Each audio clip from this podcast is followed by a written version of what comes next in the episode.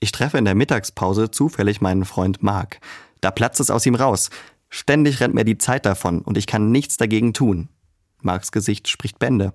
Es sieht aus wie jemand, dem man dringend mal ein Wellness-Wochenende spendieren sollte. Marc klagt mir sein Leid. Ich habe gerade den Mega-Workload und meine bessere Hälfte sehe ich auch kaum noch. Ich kenne das, sage ich zu Marc. Bei mir gibt's auch manchmal Wochen, in denen noch nicht mal Zeit ist, die Fußnägel zu schneiden. Jetzt müssen wir beide grinsen. Dann versuche ich Marc irgendwie zu helfen und erkläre, weißt du, in stressigen Zeiten muss ich immer dran denken, wie sich die alten Griechen das mit dem Schicksal vorgestellt haben. Da gibt es diesen Spruch, das Schicksal ist wie ein fahrender Wagen, an den du angekettet bist, und du hast nur zwei Optionen, mitschleifen lassen oder mitrennen. Marc antwortet mir stirnrunzelnd, ein wirklich rosiges Bild, Stefan, aber so in dem Stil fühlt es sich bei mir gerade echt an. Ich erzähle Marc weiter, wie mir die Zeit oft so vorkommt wie dieser Schicksalswagen, der alles mit sich reißt.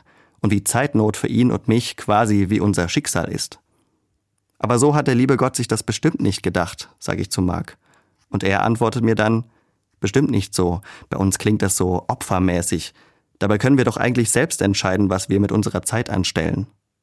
Da hat Marc recht. Es liegt an mir selbst, ob ich Platz mache für besondere Momente, ob noch Zeit ist für mich selbst, für einen lieben Menschen oder für ein Gebet zwischendurch. Klar, der Wagen fährt manchmal richtig schnell. Aber immerhin bin noch ich es, der die Schritte setzt.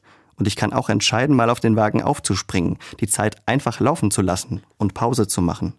Meine Zeit ist kein Schicksal. Ich setze die Schritte, wo ich kann. Denn es ist meine geschenkte Zeit.